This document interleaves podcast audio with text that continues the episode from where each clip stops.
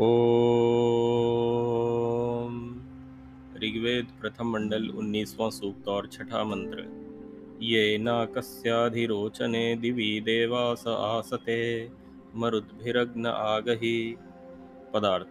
ये जो देवासह प्रकाशमान और अच्छे अच्छे गुणों वाले पृथ्वी व चंद्र आदि लोक नाकस्य सुख की सिद्धि करने वाले सूर्य लोक के रोचने रुचिकारक दिवि प्रकाश में अध्यासते उनके धारण और प्रकाश करने वाले हैं, उन पवनों के साथ अग्नि, यह अग्नि आग ही सुखों की प्राप्ति कराता है। भावार्थ, सब लोग परमेश्वर के प्रकाश से प्रकाशमान हैं, परंतु उसके रचे हुए सूर्य लोक की दीप्ति अर्थात प्रकाश से पृथ्वी और चंद्र लोग प्रकाशित होते हैं। उन अच्छे अच्छे गुणों, गुण वालों के साथ रहने वाले अग्नि को सब कार्यों में संयुक्त करना चाहिए। देखिए यहाँ पर तीन पिंडों की चर्चा की गई है, जो ईश्वर द्वारा रचित हैं। पहला है पृथ्वी, दूसरा है चंद्रलोक, तीसरा है सूर्य, और चौथा एक और पदार्थ की चर्चा यहाँ की गई है, और वह है अग्नि। अब हम ये समझेंगे इस मंत्र के माध्यम से कि इनका आपस में संबंध क्या है। तो सबसे पहले अगर हम बात करें पृथ्वी और चंद्रलोक की, इनको आप एक कैटेगरी का मानिए। ये वास्तव में ना रिसेप्टर्स हैं। रिसेप्टर का मतलब हो गया जो कुछ लेते हैं और धारण करते हैं। प्रश्न है कि किससे लेते हैं? तो देने वाला है सूर्य। सूर्य क्या देता है? सूर्य दो चीज़ें देता है। एक तो ताप देता है, ऊर्जा देता है और दूसरा प्रकाश देता है। तो ये जो पृथ्वी है और जो चंद्रलोक है, ये दोनों ही प्रकाश भी लेते हैं और ताप भी ले, लेते हैं। अब इनके प्रकाश लेने से और ताप लेने से जीवन जो है उसको बल मिलता है। यदि ये पिंड ऐसे ना हो, जो प्रकाश और ताप ना लेने वाले हो तो पृथ्वी मंडल पर, पृथ्वी लोक पर जीवन संभव नहीं हो सकता। ये एक तरह से आप यूँ समझिए कि हमारा जो पृथ्वी का वायुमंडल है, ये एक तरह का ना कवच होता है। ये क्या करता है, जितनी ये ग्रीन हाउस इफ़ेक्ट शायद आपने सुना हो कि जब सूर्य की किरणें किसी एक कांच के बंद कमरे में जब एंटर करती हैं तो प्रकाश तो आर पार चला जाता है परंतु जो उसका ताप होता है वो अंदर ही रह जाता है। तो ठीक उसी प्रकार से जितना आवश्यक है उतना ताप पृथ्वी के वायुमंडल के नीचे नीचे रह जाता है। और वो इसलिए कि यदि ये ताप ना हो तो पृथ्वी पर हर चीज़ जमनी शुरू हो जाएगी और हर चीज़ एकदम गर, गर्म या तो पूरी तरह से पृथ्वी तप जाएगी। अल्ट्रावायलेट किरणों से या फिर पूरी तरह से जम जाएगी।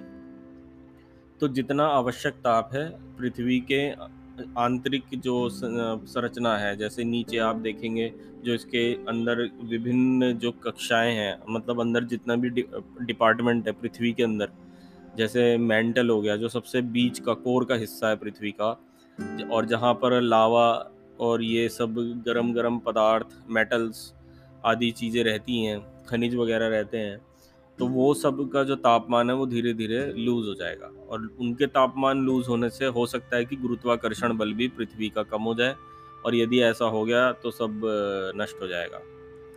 तो एक बात तो ये रही। दूसरी बात यहाँ पर की गई है कि जो अग्नि है, भौतिक अग्नि है, क्योंकि ये धारण करते हैं प्रकाश और ताप, तभी अग्नि भी यहाँ पर उपस्थित रह पाता है। आप ऐसी कल्पना करके देखिए, यदि सूर्य से आने वाला प्रकाश आता और रात को तो खैर चला ही जाता है, परंतु वो जो ताप है, वो ताप ना रहता बिल्कुल भी। बिल्कुल ज़ीरो परसेंट रहता तो क्या होता? तो अग्नि हमें नहीं मिल पाता। अग्नि मिलना बहुत मुश्किल होता। ये पूरी पृथ्वी की हालत ऐसी होती, जैसे सियाचिन ग्लेशियर की, रशिया की होती है।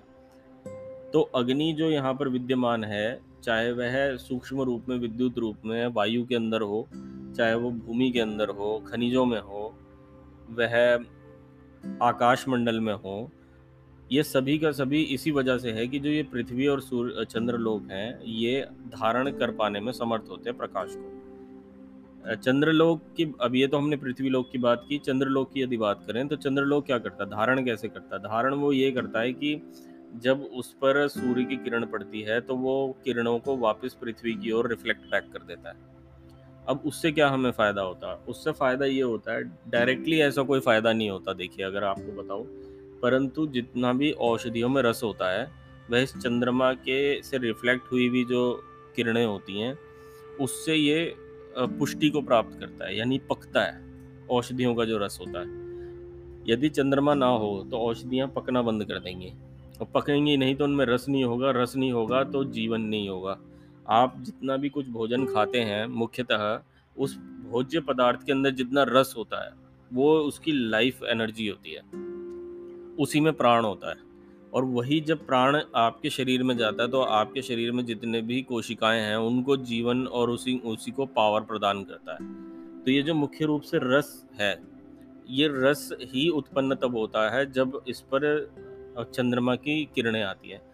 सभी पदार्थों की बात नहीं कर रहा हूँ मैं यहाँ पे, जो मुख्य मुख्य जीवनदायिनी औषधि हैं, जिनमें सबसे प्रमुख है गिलोय।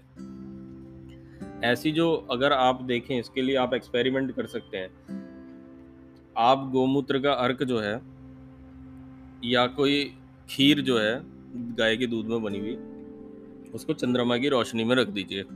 और एक उन्हीं के पैरेलल अब बिना चंद्रमा की रोशनी वाला कुछ रख दीजिए सेम पदार्थ। तो आप देखेंगे उन दोनों में पोटेंसी में बहुत ज़्यादा अंतर होगा।